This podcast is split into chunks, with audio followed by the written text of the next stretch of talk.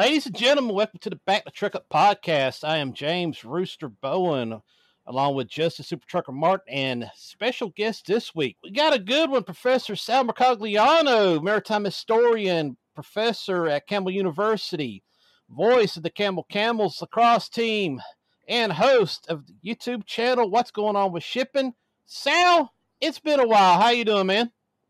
I'm doing good, Rooster. I appreciate that. You make me sound more interesting than I actually am. oh, come on, man.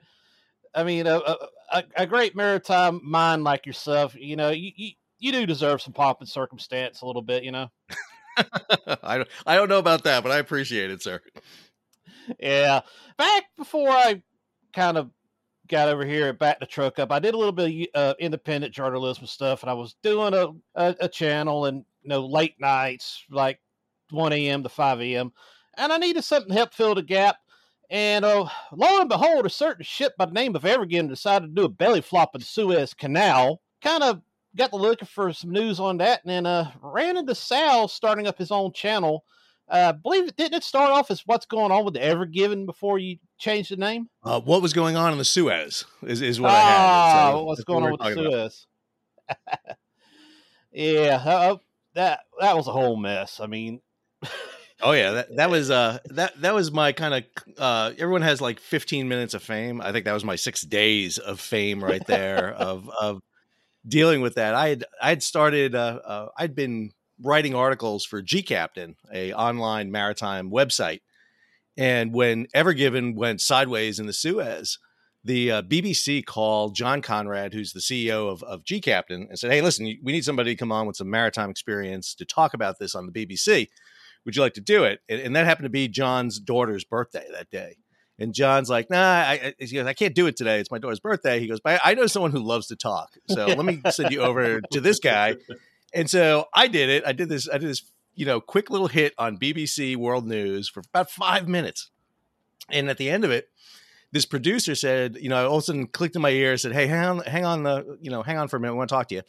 And so I hung on for a second, and the producer came on and said, "Wow," he goes, "You were you were really good." He goes, "You talked about the history, you talked about the operation, you talked about the policy.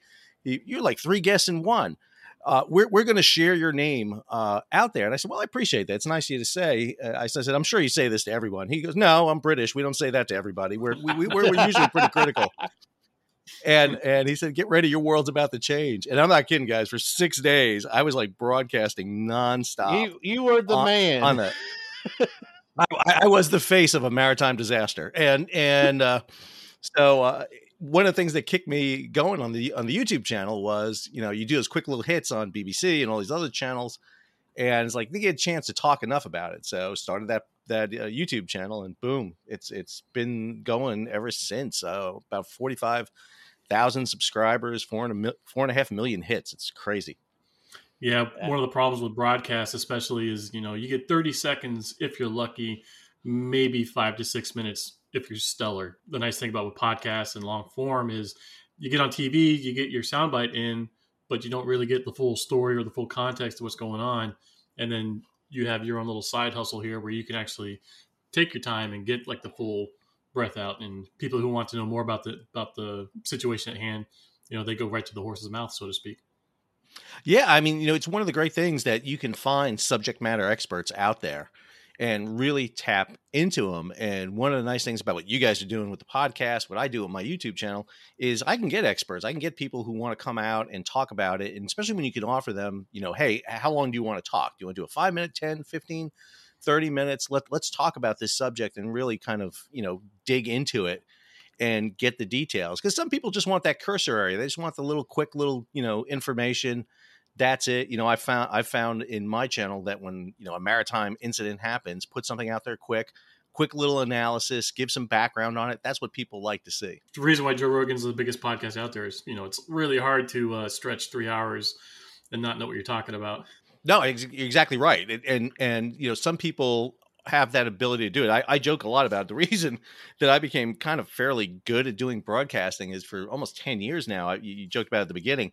I do the commentary for our my university's lacrosse team, and it really taught me how to number one, you know, talk concisely in a short period of time. So, you know, I can do that 10, 30 second little sound bite. But at the same time, too, when all of a sudden there's nothing going on, you can stretch it out and talk for a long period of time about something and still keep people entertained. That comes from my teaching experience. I told Dooner I can't wait to go back and listen to old episodes on this and just see how how bad they were and how much we've improved.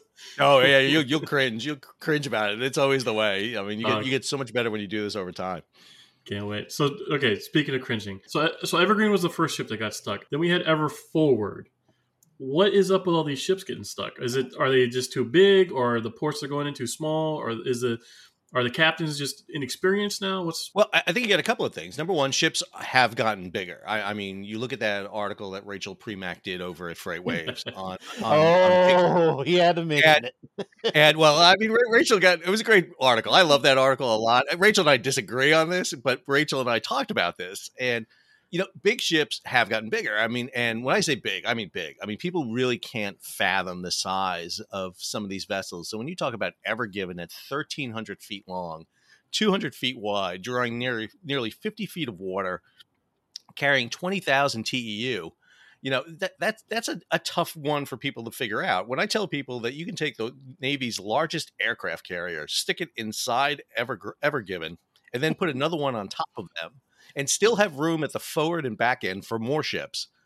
They, they really can't really process that. And and seeing and seeing them on TV doesn't do it justice either. I, I worked at the Packer terminal in Philadelphia for a couple months when I first moved here in 2012, 2014. Yeah, 2012 when the first time you see these ships in person, you're just like, "Holy crap!" So there's a there's an old the uh, USS United States. It's one of the sister ships from the Titanic um, that was built. They have that at the dock uh, next to the Packer terminal as well. So when you see that ship, you're basically looking at an exact copy of the Titanic. And even that, you're just like, holy cow, this thing is huge. And then the, the container ships come in and they're like 10 of those things just stacked on top of each other. Oh, it, it, it's again. You talk about one of my favorite ships, the SS United States, sitting in Philadelphia. She's been there for a long time. Uh, she was Too the flagship long. of the U.S. Merchant Marine. But the modern container ships, you know, I always tell people when you're at the, the bottom of the hold of, of a container ship the size of Ever Given, and you're looking up at the stack, you're talking about you're being at the bottom of a 24 story building. You know, that's that's how high you're talking about, how tall you are. It's a quarter of a mile, quarter of a mile from the stern to the bow, and then back again is a half a mile. And and by the way, the entire crew on that vessel is 25. And and one of the things that wow. we've been doing is over the years, and it's been really amped up since the 2000s, since the early 2000s, is ships have gotten much bigger. They've just increased exponentially in size. And what this does is, as you guys can understand, for shipping companies, this lowers their operating costs because the more boxes they can pile on a ship, the less the cost is per box to transport.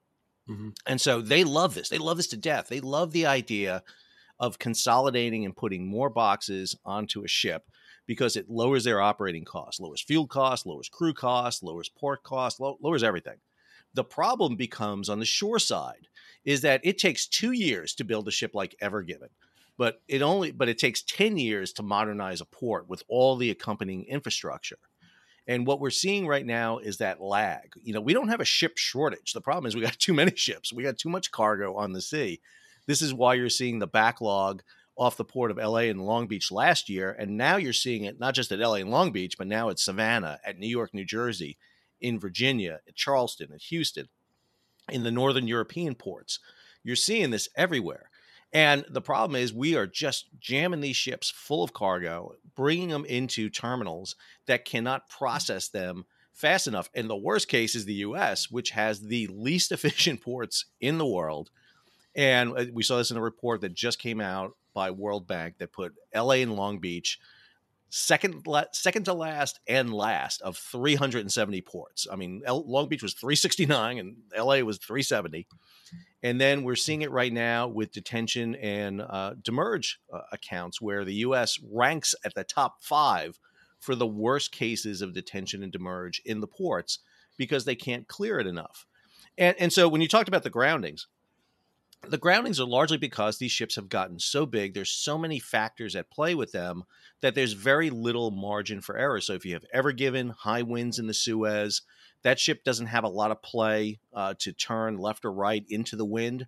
And when it gets hit by a huge gust of wind, there, there's little ability to react to it. Same thing with Ever Forward coming out of Baltimore. Ever Forward is a much larger ship. That channel is very narrow coming out. And if you lose your situational awareness, I mean, I you know, I drive a fire truck. I know how big a fire truck is driving down the road. And if you lose attention for just a second, you can drift that truck over a line, over a lane. You can't do that with a big ship. If you drift over the line a little bit, you're aground. And that's what we're seeing happening right now. Yeah, just like missing your turn in the semi, you know, you're you really got to know what uh, what's going on down the road. Otherwise, you're going to get stuck real quick. Yep. Um, so this other ship, the Ever Forward, was it the same size or was it even bigger than the Evergreen? Ever Forward was smaller actually, so it's small. So, but Okay. both those ships are really unique because they, they they they are maximum size to go through different canals. So, Ever Given is part of this ultra large container vessel class. So, this is a, a type of vessel that can carry between twenty thousand and twenty four thousand boxes. It is the max size you can get through the Suez Canal. So, ships like Ever Given operate between Asia and Europe exclusively. They don't even come to the U.S. U.S. ports can't handle ships these size. So these vessels move cargo on that big route that basically starts at Rotterdam and ends in Shanghai. Do you know like what the ratio of these ships are compared to the rest of like the global fleet of ships? Like, are they? Are, is, is there just a handful of these, but they're so big that they can dominate the total freight volume, or is their slice of the pie big and getting bigger? It, it's it's right now they, they represent. I mean, the number of ships that are over that twenty thousand uh, uh, TEU class are probably about one hundred and fifty or so. So when you're looking at over 2000 container ships, it's, you know, it's small in terms of overall numbers, but in terms of carriage capacity, number of containers, it's propor- it's large. Because obviously, you know, when you're comparing it against a ship that can carry, you know, less than a thousand small feeder vessels, it, it doesn't really measure as much. And what we're seeing is more of these ships being built, not in large numbers. They're not, you know, overwhelmingly. We're not, you know, we're not seeing the phase out of of all the smaller containers but they do represent a huge amount of vessels. And the problem with them is they're very restricted in where they can go. There's only certain ports that can handle them due to the dredging, the draft required for the vessels, and more importantly, the cranes. Because you have to have certain cranes that can reach that far. I mean, you're talking about stacks 24 containers high, 24 wide. And hmm. so you see that. Now, Ever Given was designed for what we call Suez Max. She's the maximum size to go through the Suez Canal. Ever Forward is what's called a, a neo Panamax. So the Panama Canal has locks, the Suez Canal doesn't. When you go through the, the Suez Canal, it's a ditch. It's a big ditch. It's all it is. It's just it's a ditch. It's a ditch between Africa and Asia. It's all it is. There's no locks. You sail through it. You can't get lost. It's it's you know follow the channel markers, and you're good. The Panama Canal has locks. You got to get over the mountain. You got to get over the, the Continental Divide. So you got to climb over the mountains into Gatun Lake and come down the backside. But the problem was when Panama was built in 1914, the locks kind of set the size for ships. You couldn't be bigger than those locks. Well, ships have gotten bigger. And early in 2000, the Panama Canal Authority, the Panamanian government, decided to build a new set of locks, and they did. The problem is they designed them in 2000, but by the time the canal opened in 2016, ships have gotten even bigger. But those new locks, what we call Neo Panamax, now allow larger vessels to come through. Before 2016, the biggest container ships you can come through the Panama Canal were about 4,000 to 5,000 TEUs. Now, you can bring 12 to 15,000 TEU ships through, and that's what Ever Forward was. She's a Neo Panamax which means that ships coming from Asia have have alternatives. They can go westbound, those big, huge, massive ones like Ever Given, offload their containers in transport in, in transfer ports like Valencia, Piraeus, Algeciras, Rotterdam, Felixstowe, and then put them on smaller ships to head to the United States. Or you can put them on a Neo Panamax vessel like Ever Forward, sail it directly across the Pacific, right past LA and Long Beach, avoid them if you can, go through the new locks of the canal, and then come right to the east coast of the United States. And that's what Ever Forward was. She came through the new lane of the Panama Canal and was doing a circuit up and down the east coast of the US. So, how much time does a ship save if they're going through the Panama Canal versus going around? First of all, th- those canals save you a immense amount of time. I, I mean, the, the amount of time you save from going around South America or around Africa for the Suez is is tremendous. And this was the big issue with Ever Given because Ever Given shut the canal down for six days. You literally start you started to see ships starting to go around Africa. So what you're talking about going around Africa is anywhere from seven to fourteen days mm-hmm. depending on the speed of the vessels. But more importantly, you also it, it's it's really dangerous to do it. I've sailed in the I was a merchant mariner for seven years. I've sailed the Southern Ocean. It is a miserable ocean to sail in because it is, it is the worst ocean in the world. It's the only ocean in the world that goes all the way around the planet. So basically, it mm-hmm. circumnavigates the planet. So from the southern tip of South Africa, South America, Australia, New Zealand to Antarctica, it's open ocean and you get mm. the worst swells you've ever seen in your life. I mean, massive swells. I mean, they're just huge in, in scale because those waves are just going around the planet. My my you, palms are sweating just uh, listening to this. Oh, it's it, it, it's you know you know I, have ridden storms in the North Pacific and the North Atlantic, and and you know they, they, they will beat you up and throw you around. But when you go around the Southern Ocean, I, have never been on a, a, on a sea before where I was with uh, we were sailing with a Navy vessel at the time where when the ship was going up the wave, you can see the entire top of the vessel going up. That's how long that wave was. Ugh. And then it gets to the top, kicks over, and you see the prop spinning, and it heads down the slide, which is what you know the backside of the wave is. And and so you, you just really want to avoid that. And so both the Panama and the Suez Canal are what's known as choke points. You know, they're very important for trade. And when Ever Given shut the Suez for six days, you literally had 400 ships pile up at the at, at the northern and southern end of the canal. And had that gone on a few more days, you would have seen ships start really ditching off and, and heading around Africa because they, they couldn't wait much longer because the, the backup would have been weeks uh, at that point. And it's not like they have the fuel to sit there and idle too, right? Right, and, and, and a lot of ships have you know very limited. You know, ships will load fuel based on their cargo capacity and their route. So you know you don't want to be heavily loaded with fuel all the time because it adds weight to you, and that makes inefficiency in going. So ships many times will have just enough fuel on board. It's kind of like airlines that where they you know they're not going to always top off. The really thing people don't ever want to talk about with airplanes is they don't always fly with a full tank of gas because it's heavy and and you know it, it decreases your performance and ships are very much like that. The other problem you have with shipping which you guys can definitely associate with is in 2020 we changed fuels. So you have to run this mm-hmm. very low sulfur fuel now. And so ships had to be able to find that fuel and that was a big issue going on because if you didn't have scrubbers on your exhaust system you had to get this low sulfur fuel. And so getting the right fuel is another issue that's been at play and and this is a, an issue that's dogging the shipping industry today. The change over to greener propulsion, decarbonization, I mean, stuff that you guys deal with all the time is happening in the shipping industry too. Rooster, can you imagine them trying to put uh, diesel exhaust fluid or a shipping vessel? I think that's one of the ideas they had. But uh, Sal, going back, he was talking about choke points. Uh, the Panama Canal. A lot of people don't know, but Lake Nicaragua uh, there's been a little project on and off by the Chinese to try to build a, a substitute canal. Do you have any idea if they're going to be able to complete this project, or is it going to be just another waste of uh, uh, infrastructure funds on them?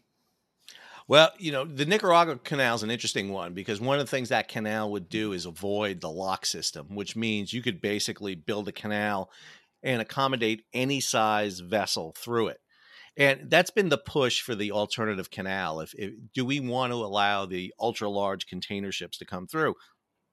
And the issue here is China's been spending a massive amounts of money since 2010s on infrastructure, what they call their Belt and Road Initiative.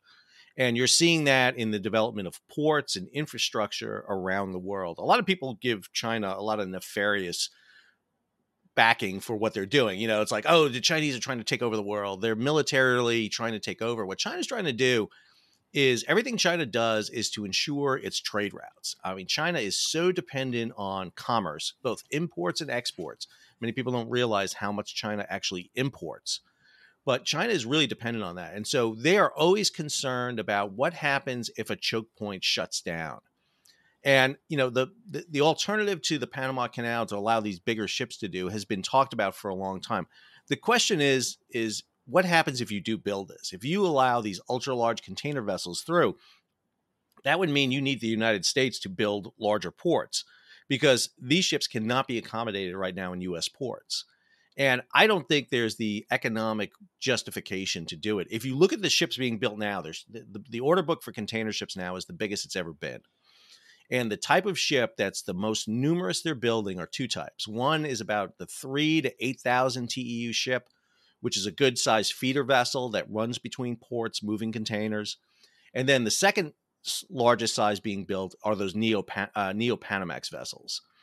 Because not only can they fit through the new lane of the Panama Canal, but they can fit in US ports and most ports around the world if you start bringing those ultra large container ships to the United States, you're going to have to dredge. You're going to have to put in new con- uh, container cranes.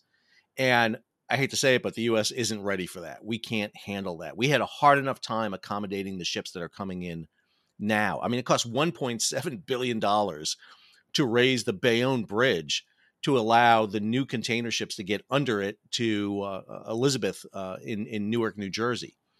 And I just don't think we have the money, the capability right now to support even more. Can you imagine if you have a 24,000 box container ship come into LA and Long Beach, what that would do?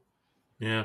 So what's what's more cost effective than retrofitting an old port to accommodate these new ships or just finding an empty plot of land on the coast somewhere and starting from scratch? That's the big question that's going on. You know, when when we saw the passage of this port infrastructure or, or the infrastructure bill, with a good chunk of that over $1 billion being devoted to port infrastructure i've been a very vocal critic to the to the detriment of myself sometimes because i get a lot of flack about it. But you know I had, I my issue has been okay you, are having this port infrastructure you're having the maritime administration dole out this money. Is there any plan in how we're spending this money? Are we investing in what exists or are we going to build what doesn't exist because you could make the argument that man we really need another port and terminal on the west coast because we're not seeing you know do we want to keep doubling down into la and long beach? Because if you make la and long beach bigger than it already is you're not going to improve the highway system the, the railway system. I mean it's just the problem. I mean you're in downtown la and long beach. It's a terrible place for a port. It takes you six hours to go 20 miles down there sometimes with traffic. Right. And, and the question is do you want to build somewhere else do you want to invest in Oakland, for example, which is an underutilized port? But the problem with Oakland is where it's at. Is is it is in mm-hmm. Central California. The population isn't there. The rail's a problem. The road's a problem. You know, the facilities are a problem. The, their their labor relations is terrible.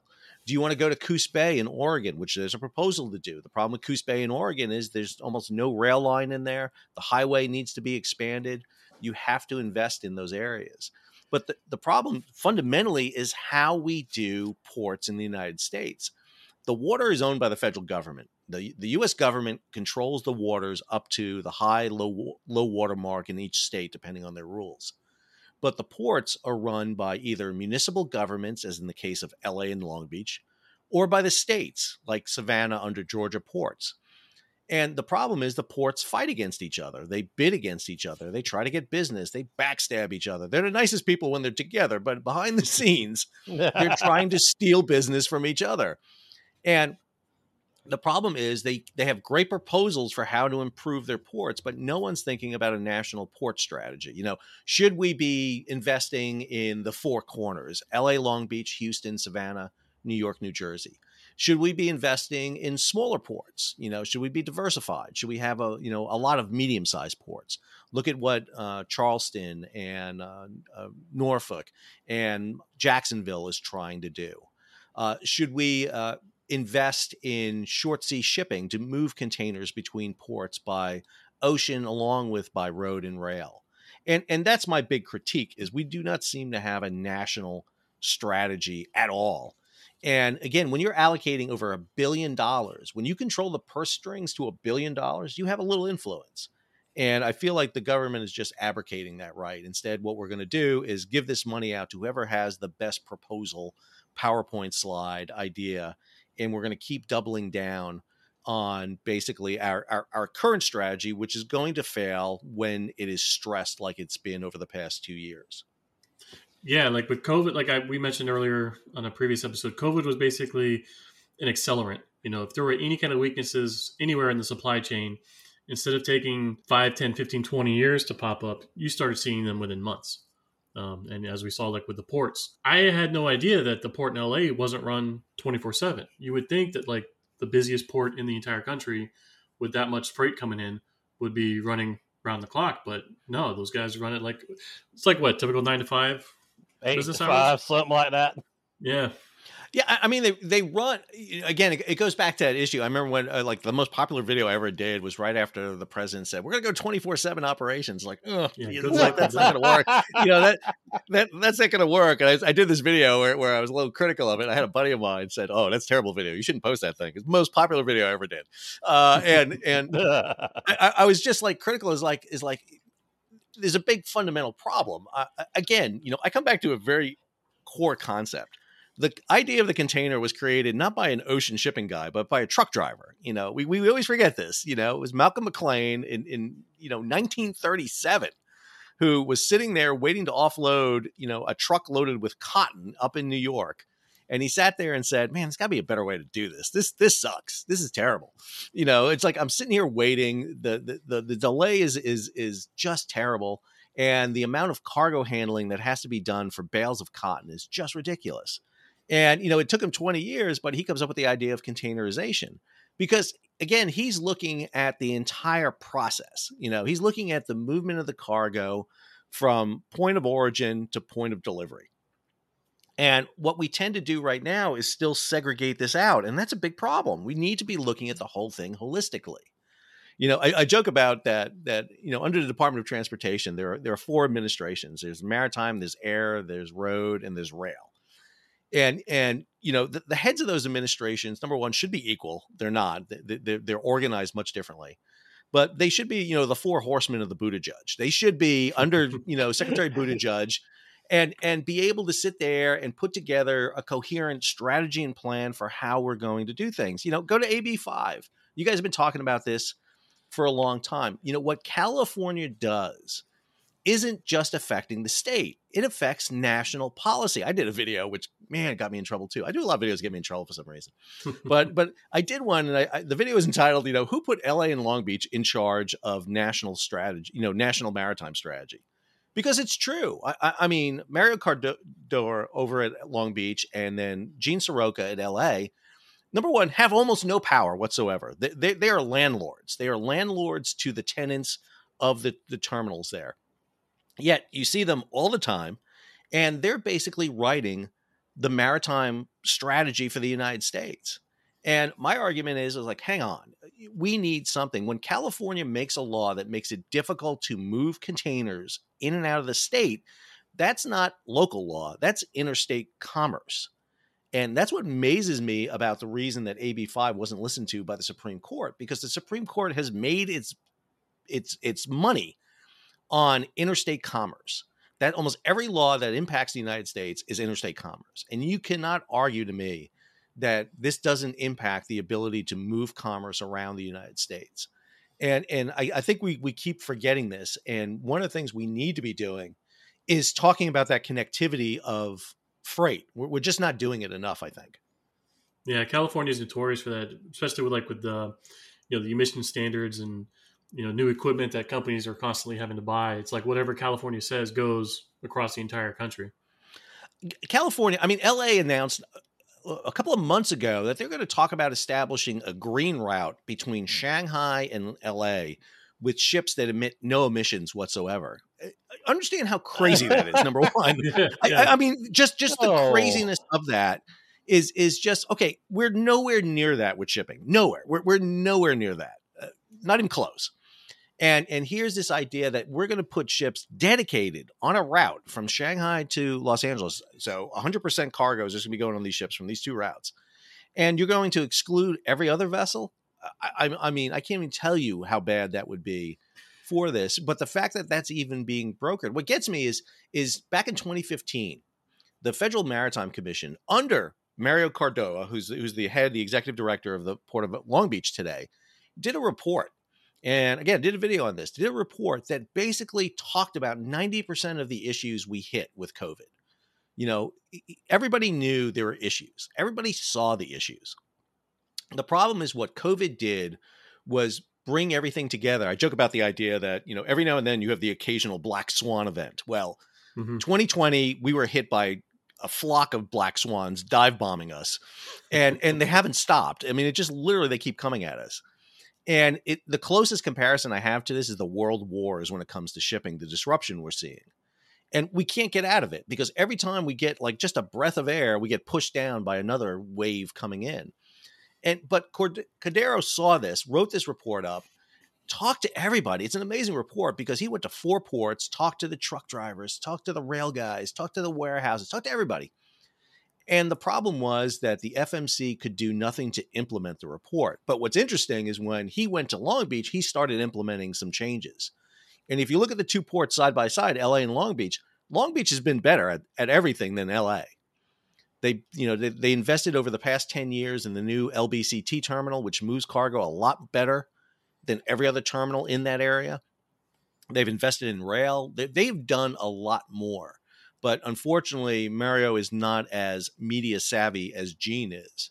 And so you tend to see Gene out there more often, and that tends to be the story. Is this the same guy that went on Twitter? Um, he wanted to get like a first-hand view of like what's going on, and couldn't see anything from the ground. So he actually rented a small boat, and they went around, and he was going up and down the area and noticing that like the containers were only being stacked too high. And he's like, "Well, what's up with this? You know, we have all this room to stack them." And he was learning that it was the town ordinances that limited how high the stacks could be piled. Is this the same guy or is this no? That, that, that was Ryan Peterson, the CEO of Flexport, who, who that, did exactly. that. Yep, yep, yep. So so he was a, he's a freight forwarder out there, and you know that was the thing that that really got us. You know, back in you know it's funny when when I started my YouTube thing, I I, I was like huge with Ever Given, and then Ever Given got f- freed. It was being held for about hundred days. And then, you know, very interesting thing. You, we were we were talking about podcasts before, how many podcasts are out there and, and things, and they don't last very long. And when I started doing my YouTube channel, you know, I focused on Ever Given, and unfortunately, Ever Given for me got stuck in the Suez, and and then it was arrested, which was a whole other sub story, you know, for a hundred days. and the Egyptians were trying to extort money from Evergreen, which is great, you know, and I talked about that a lot. How do you arrest a boat? Oh, well, vessels are unique. Vessels are unique in that they can be physically arrested. They can be held liable for basically uh, funds. So, for example, if you don't pay your fuel bill on a ship, when that ship pulls in the port, a you know someone who has a lien against the vessel can file a writ in a court and have the ship physically arrested and the ship is responsible not the owner but the ship is responsible for the cost hmm. and so you can extract that money from the ship you can get the fuel off of it or you can sell things that are on the ship to do it, it's a very unique thing ships are treated like uh, beings in, in, under admiralty law but but but I was yeah to have, be happy it's not trucks and cars they're the same way. But I, I realized something too is that I wasn't talking about other things in the shipping industry, and so I almost lost my audience. And I realized you know I had somebody send me a note one day. It's like Sal, you know we're listening to you, but you're you're kind of losing your audience because you're not talking about the whole matter. And so I changed. I changed my direction, and and by September, I had a whole new audience that was interested in in global maritime supply chain.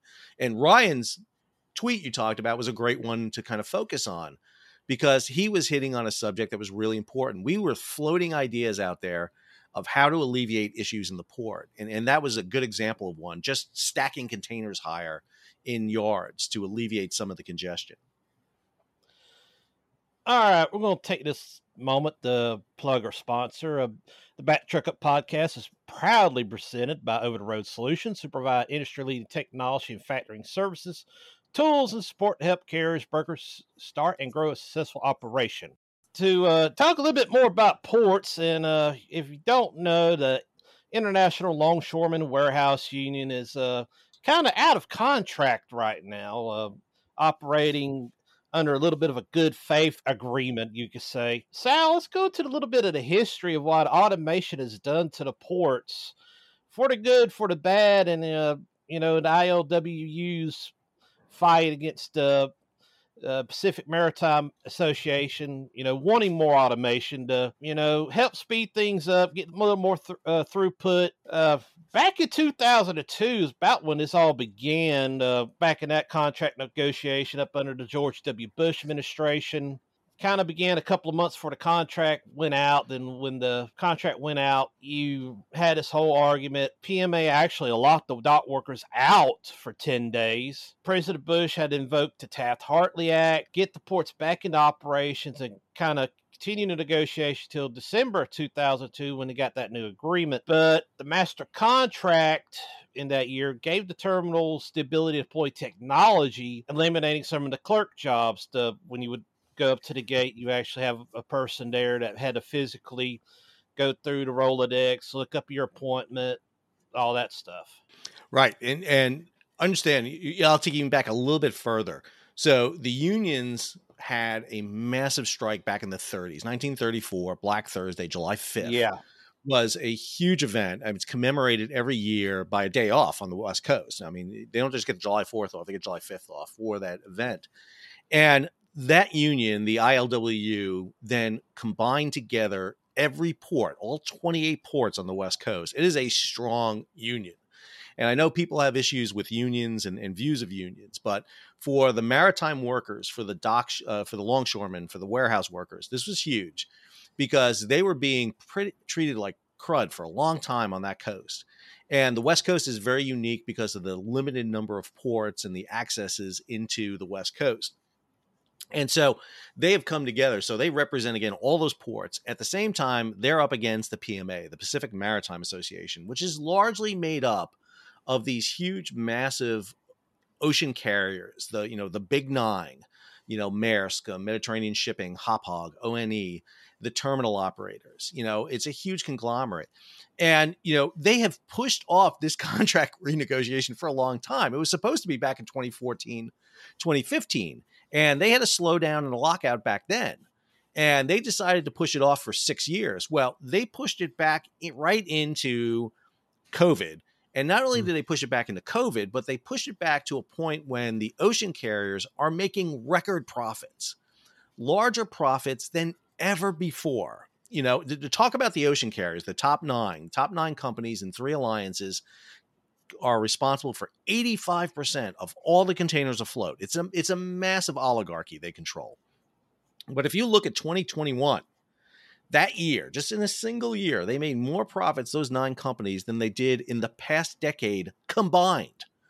And this beginning two quarters of 2022, they've made more profits than in the past year.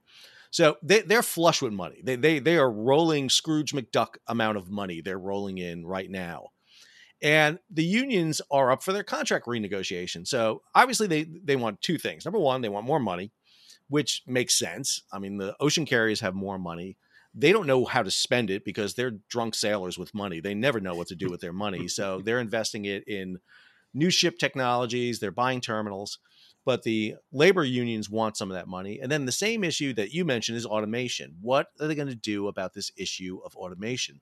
The ports keep getting dinged for two issues. One is basically they, they are just the least efficient ports in the world and two, the amount of detention and demurrage in the ports are tremendous. And the reason for the detention and demurrage is they can't move the containers.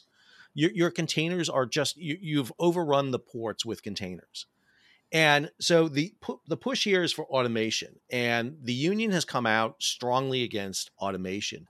But I think you have to quantify what we're talking about here with automation you know when you look at some ports around the world you know shanghai rotterdam there are some terminals that are completely automated which means there's no humans at all. You know there, there's no humans in the cranes there's no humans in the trucks there's no humans at all. That's not the level of automation that we're talking about in la and long beach. What they're talking about is automating it so that when truck drivers come in from their appointment it's an efficient system. It's not a, a system that is so archaic that most appointments aren't being met. I, you know, I have a fundamental issue with the executive directors of the ports when they blame truck drivers for missing gate appointments. When those gate appointments are so tough to get into, and you're missing a gate appointment because you're on a line for six hours in Wilmington, and you can't get to the to, to the gate to get checked in on time, or you show up at the gate and you've got the wrong empty container on your back that day, or they can't locate your container because it's buried in a stack. Because prior to COVID, the terminals allowed owners to stack containers in the terminal for as long as they like and not to charge detention and demurrage.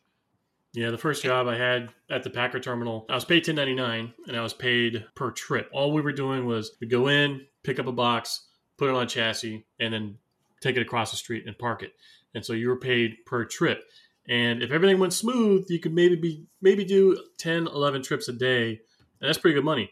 but it never went smooth. Every time you pick up a chassis and there was a flat tire, or like you said, your your box was lost in the stack somewhere, or it would be at the bottom of you know four other boxes stacked on top of it, and you got to find someone to you know move all those boxes down for you. I until I joined the postal service, I had never seen a more inefficient system in my life.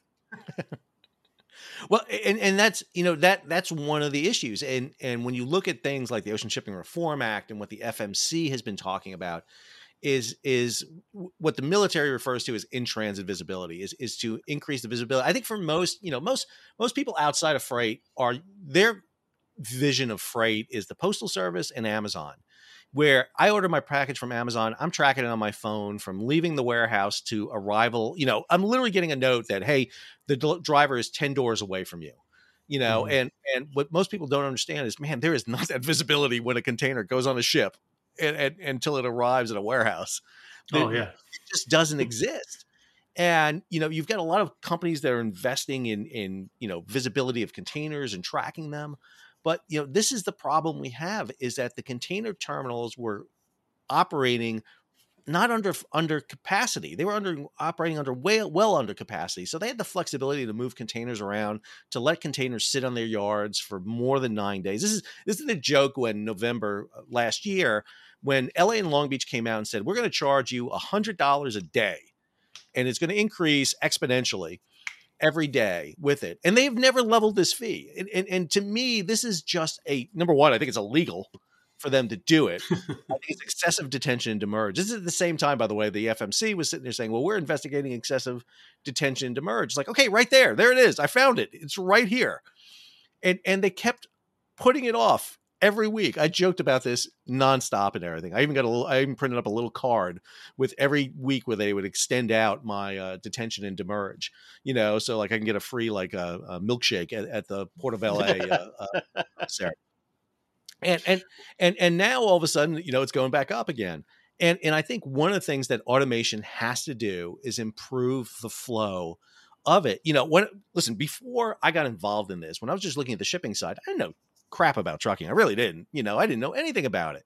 But now, what what's very clear to me over the past two years is how interconnected and how crappy truck drivers are being treated, much like mariners are being treated in many ways. It's universal across the transportation industry. You know, how crappy we, te- we treat the people who we rely on to deliver our goods. And if there's not a seamless flow from the container yards, from the terminals to the trucks, to the rail, to air, that's a problem. And that's what we can fix. This is inherently in the United States. This is something we can fix. And the union should be pushing this. I, I don't understand why the unions fight against this automation because the automation isn't going to eliminate jobs. It's going to phase out jobs over time, but it takes 10 years to upgrade a terminal. 10 years.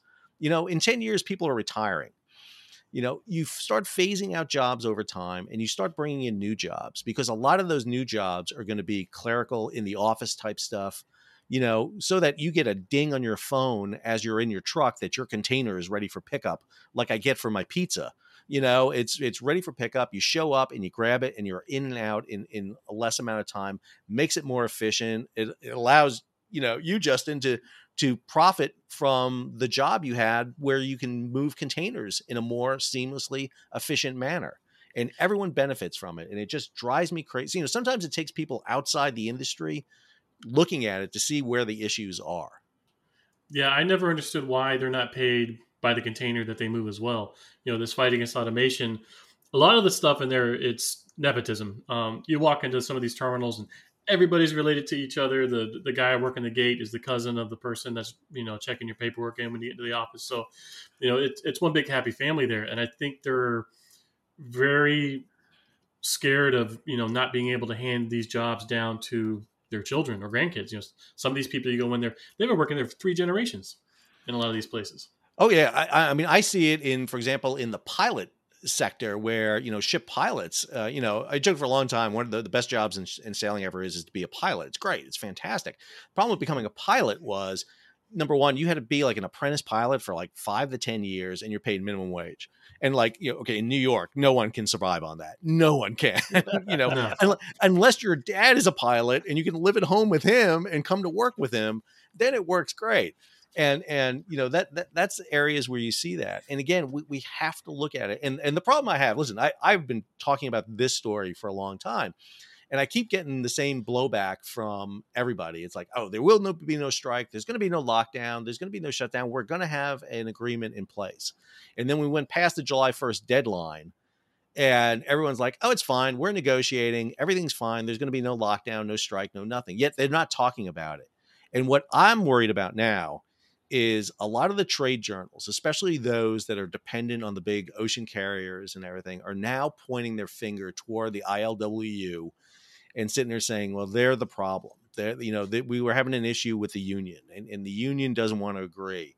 And I think they're going to try to push it on on as a union issue, when in truth it's both sides. If they can't come to an agreement, this is both sides. And what scares me more than anything else is that we've seen a lot of White House involvement in this. We've seen the Secretary of Labor, uh, Marty Walsh, being involved, and I think if if understand when that last slowdown happened back in 2014, 2015, we were not moving nearly as much cargo as we are today. And more importantly, there were alternatives if something happened on LA and Long Beach. There's no alternatives now. Eh, you know, we're, we're getting record capacity in the ports. So it's not like you can just shift everything. This is what when LA and Long Beach had 100 ships off their their port. Everybody's like, well, just go to the East Coast. Like, you can't do that. You just can't move. I mean, I know the ship, I, I know the ships can move, but you can't do that because you know the terminals are expecting the containers. The containers have to go to the warehouses in the Inland Empire to be unpacked and reloaded put onto trailers for shipment. You know, most people don't understand that. They don't understand that that ocean containers aren't the thing you see on the back of the trucks going up and down the highway usually because you're seeing 45 53 foot vans. Most 20 40 foot ocean carrier containers don't go more than what 100 miles from the port usually? Yeah. so you know you got to have those warehouses to do it and in many ways we're really at the end of the container cycle here. We, we really need to start thinking about how do we how are we more efficient in moving cargo? Well that so we were talking oakland earlier as like a potential port you know, part of the problem there is there's just not enough space for any of that stuff. Looking at trucking, that's basically what the town of Tracy is. Tr- Tracy, California is just a gigantic warehouse for the San Francisco metropolitan area. There's just not enough space for the amount of stuff that goes in and out of that area every single day. And so, you know, I joke all the time if you have a CDL and you live in Tracy, California, and you don't have a job, there's something wrong with you. I mean, it's just it's just nothing but trucks in that area. And, and, and that's exactly what you saw outside of Savannah. You know, Savannah ten years ago was a small little port. I mean, there was no, I mean, Savannah was a big problem. It was it was hard to get into because of the draft issues. But Savannah sat there and said, "Okay, this new lane of the Panama Canal is opening. We're going to invest." And they dredged, they developed the port. And when you got outside of Savannah, there was nothing outside Savannah. I mean, you you drive, you know, through you know you know just open fields and, and swamp and everything. And what they did was develop you know pop-up yards. They you know developed uh, warehouses you know there, there, there was room available in south carolina and georgia to do that. And that's what makes a port like savannah so good. When i read for example in oakland that we're going to give oceanfront to the oakland a's for a new stadium and that there's no need for this land for transportation i, I sit there and scratch my head in wonderment. It's like who made that study because they don't understand the potential that Oakland has. The, the problem in Oakland has been the management there. They just have not gotten on very well. They, they, they were not able to move cargo efficiently. And it, it's a potential gold mine for them, but they don't want to develop it. And instead, what they're going to see is this development of this area into an athletic stadium and it'll generate revenue, but not as much, I think, as if they use it for transportation in the long run. I, I mean, I again, this this is California, but the problem is the ports in California are run by municipal governments, local governments, not the state. one thing about Georgia, the environmental laws aren't as uh, aren't as taxing as California's. you can literally you can literally go to Home Depot, buy about six rolls of chain link fence and some posts, and make a pop up yard. That, that, that's all, that's all you need. You, you don't have to have the big surveys, everything you got to have in California and you can get some federal money to do it too, which was amazing. Again, yeah. that was you know what got me was is is because we talked about this again. You know, everything we're talking about is is when when LA and Long Beach were talking about the fact that they were uh, washing containers. Is like, okay, why are we not hiring you know drivers to move empty containers out to a satellite yard a mile or two away from here. Let's find some open land and start, you know, easing the congestion. Because the problem is they had to do so many picks and moves to get a container onto the back of a chassis. That's what's what's slowing everything down. When your container is full, I always, you know, I, I literally did this with Lego on one video where I showed this. You know, it's like, listen, it's easy when there's only a few blocks, but when there's many blocks, it's hard. You've got to do multiple moves, and it, it becomes like a Rubik's cube of movement. It's it's very difficult to move, and you just make it less efficient. Yeah, compounds very quickly. So let's say I work at the Los Angeles port. I want to get it running 24 7. Is it the union that's pushing back against it running 24 7? I, I don't think it's the union. I, I think one of the problems they have is is the union you got a couple of things obviously you you need to bring on an extra shift which means the pma who hires the union are going to have to pay that and and this is the other underlying thing that's not talked about ever enough is that the Pacific Maritime Association, to save money, will they don't want to hire a, a third shift union because it costs them so much money. Because it's late night, it's overtime, it's a huge amount of money.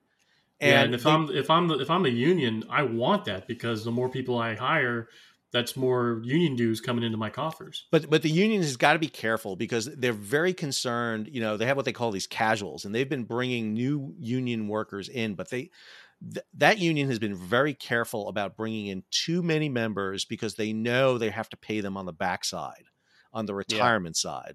And, oh, it's, just like the postal service; they're using casuals. Yep, and, and so they're, ah, bring, they're, bringing these casuals in that, that are not union member, not full union members, not entitled yep, to all yep, the benefits. Yep. But and so they've been doing this, and and they've had eighteen thousand casuals on the books for over a decade, but they're only bringing a few hundred in every year. And so they've been very slow at bringing them in. And, and so this has really slowed them up. And so the PMA has been slow about this. What I think, and again, they started doing this, is you got to talk to the big container operators, the ones who are getting getting most of the containers in those ports. You know, if you're not getting the Amazons, the Targets, the Walmarts, those companies right there, you make a deal with them to go 24/7 to start moving their boxes. Because it's too hard for the small operator to do it, but it's easier if you have a big company doing it. Let's start clearing your boxes off on the off shift hours you know, and you give them some sort of deal, some sort of incentive to do it. The problem is they've been using the stick instead of the carrot lots of times. That's that hyperdemurrage I was talking about. You know, I'm yeah. gonna you know I'm gonna fine you if you don't move your container. Instead, what you need is you need to incentivize them, you know, and get them moving. And you make a deal. And and and the problem you also have is, man, you got eight terminals in LA. you know, it's like it, it's it's containers are coming in for different carriers across the board and and this is this is again the problem you have is is okay i i need to pick up a container for walmart i don't know which terminal i need to go to you know you know is it the tti terminal? Is is it you know which one? Is apm i, I don't know which one to go to you know which one's it going to be? And it creates those problems. And again because you don't have satellite you know the united states is unique.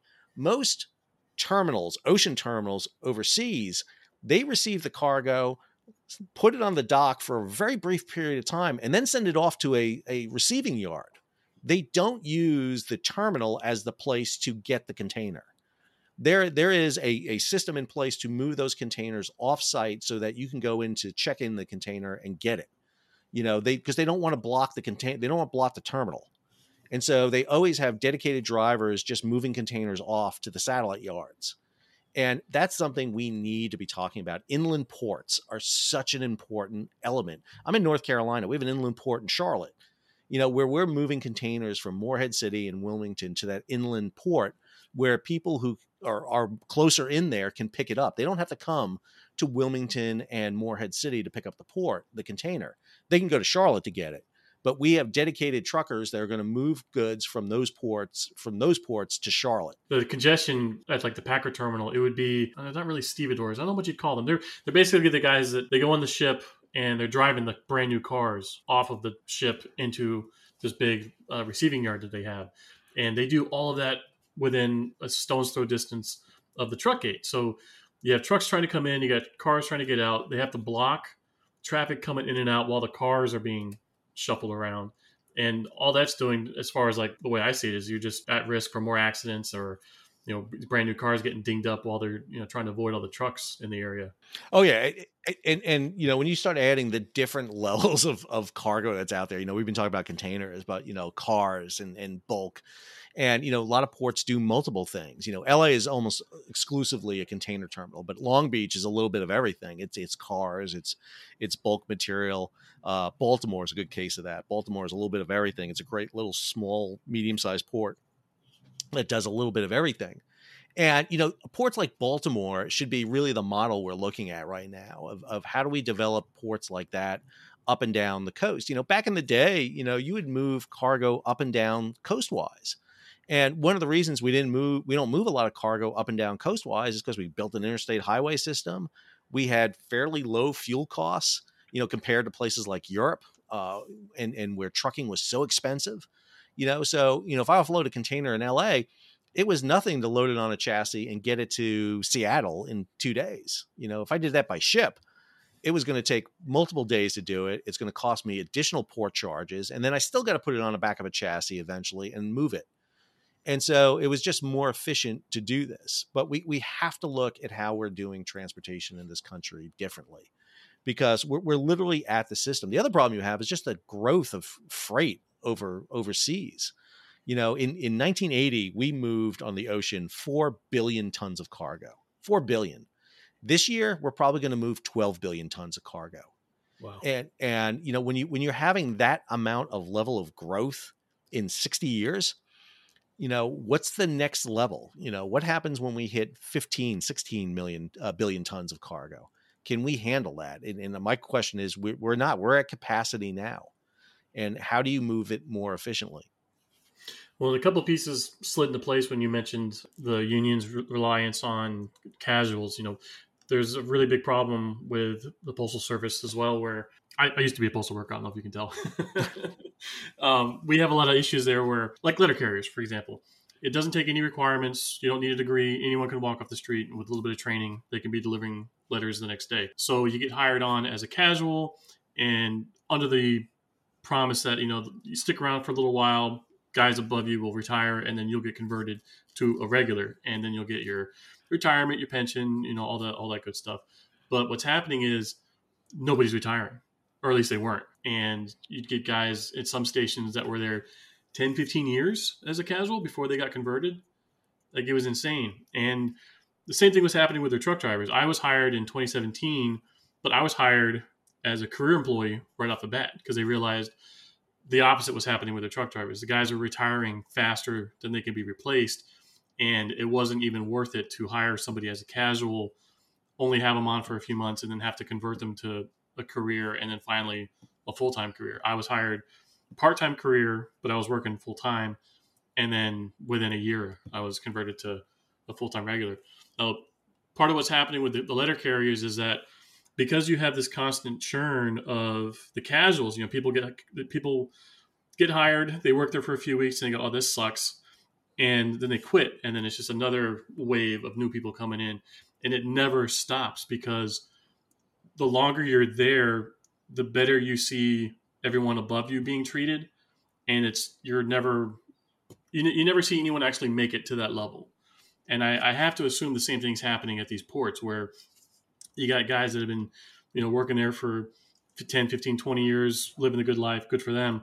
But then the, these new guys get hired on, and I don't know how long it takes for them to get converted, but you know, some might not see it being worth it, and then they quit, and then they got to bring on some new people again. I, I think the sooner these unions stop relying on on casuals and decide, okay, we might have to either hire less people but bring only regulars on I think I think they're going to have less problem with retention, and you'll have better you'll have guys with better experience going forward. It's not going to be a constant churn of new inexperienced people. No, I, I think that's right. And, and again, I, I, think we're seeing that across multiple sectors. And again, it's not just the longshoremen and, and the dockyard workers. It, mm-hmm. It's everything. We're seeing it in the shipping industry where, you know, to sail on a vessel, you have to be a union member and you have to upgrade your card, you know, where, you know, the A card is what everybody wants, but, you know, I'm a C card and I got to take the cruddy job and I got to keep trucking away here to get moved up to get the better thing I want. And a lot of people get discouraged and they just jump out. And, and, and we're seeing that across the board. It, it, it's, it's tough. And the problem, of course, right now is now we're in a period where a strike or a lockout lockout is possible and what that's causing is instability in shipping. And when there's instability, when, when people have doubt, it, they're either going to shift their cargo to other ports, which means the West Coast may start seeing a decline in cargo coming in, which again hurts the union because now they're not going to need as many workers. Or even worse, is you're going to see increased freight rates, which is going to be translated over to more inflation over to consumers.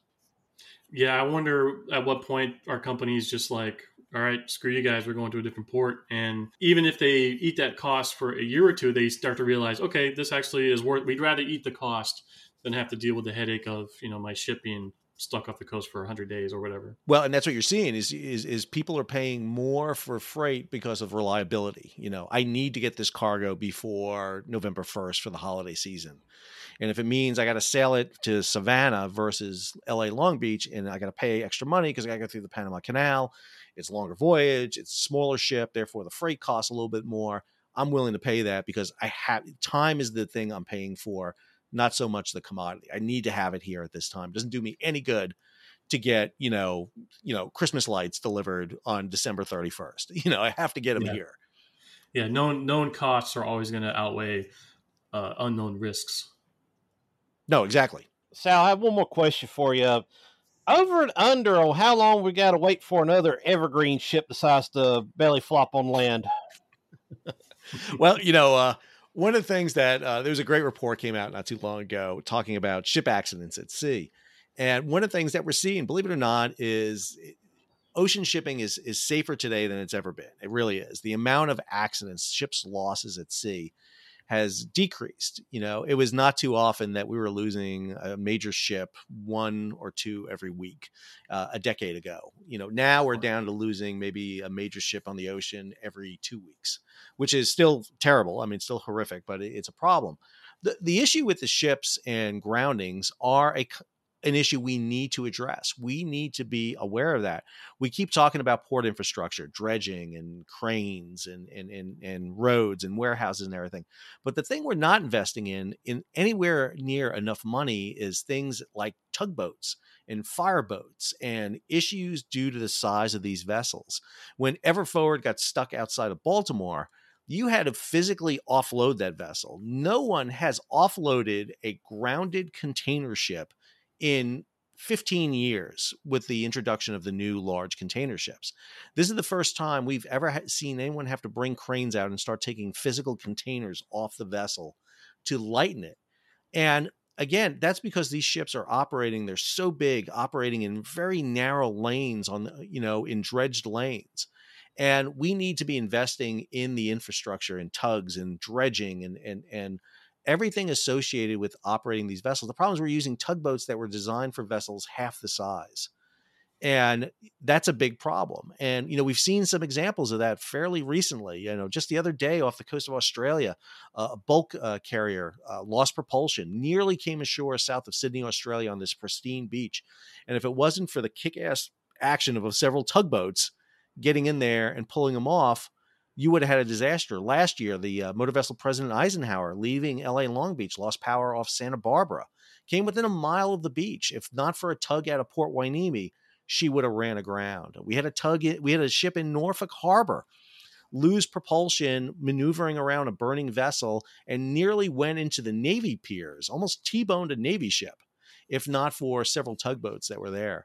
And so, you know, it, it's that infrastructure. It's the things we tend not to think about. I was never aware of the shortages of bathrooms for truck drivers until, you know, I, I really got involved in in this sector.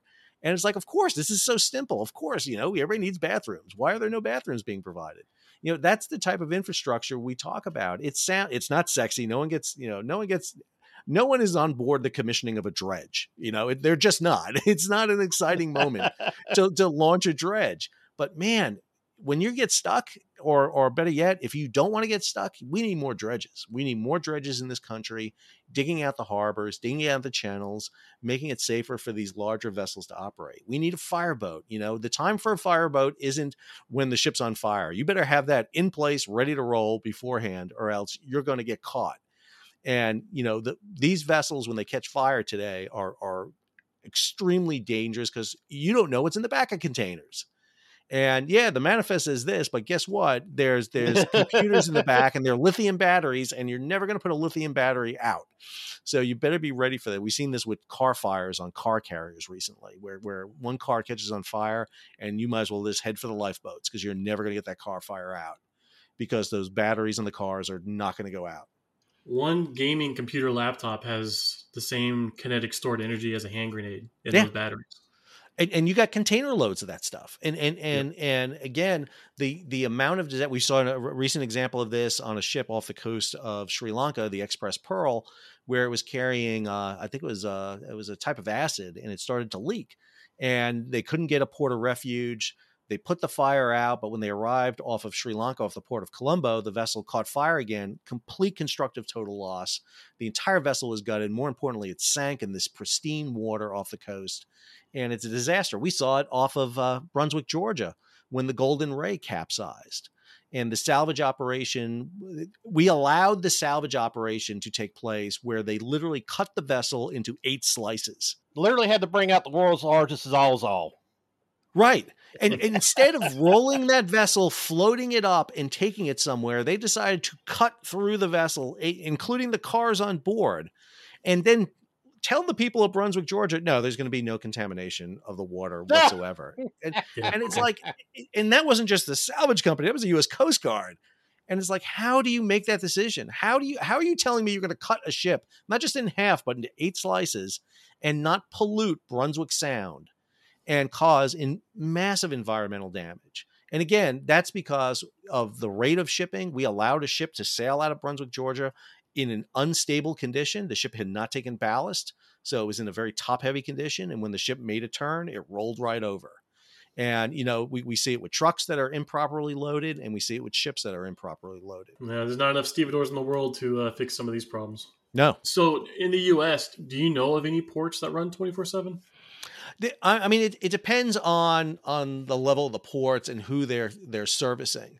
And so one of the things you'll see is that warehouses and some terminals will kick 24/7 in certain periods of time if you have a ship coming in. So a lot of the ro- the car yards, you know, when you offload a, a roll-on roll-off ship, for example, will be moving cars throughout the period that you're bringing car carriers in. So you're, you know, you're loading cars on carriers and moving them off consistently. The question is is the receiving yards. It's all a matter of the receiving yards. Are are they able to receive it? And if you have dedicated warehouses in the area that can receive it, if the rail lines can be taking the cargo, then 24/7 makes sense and you'll see it at times.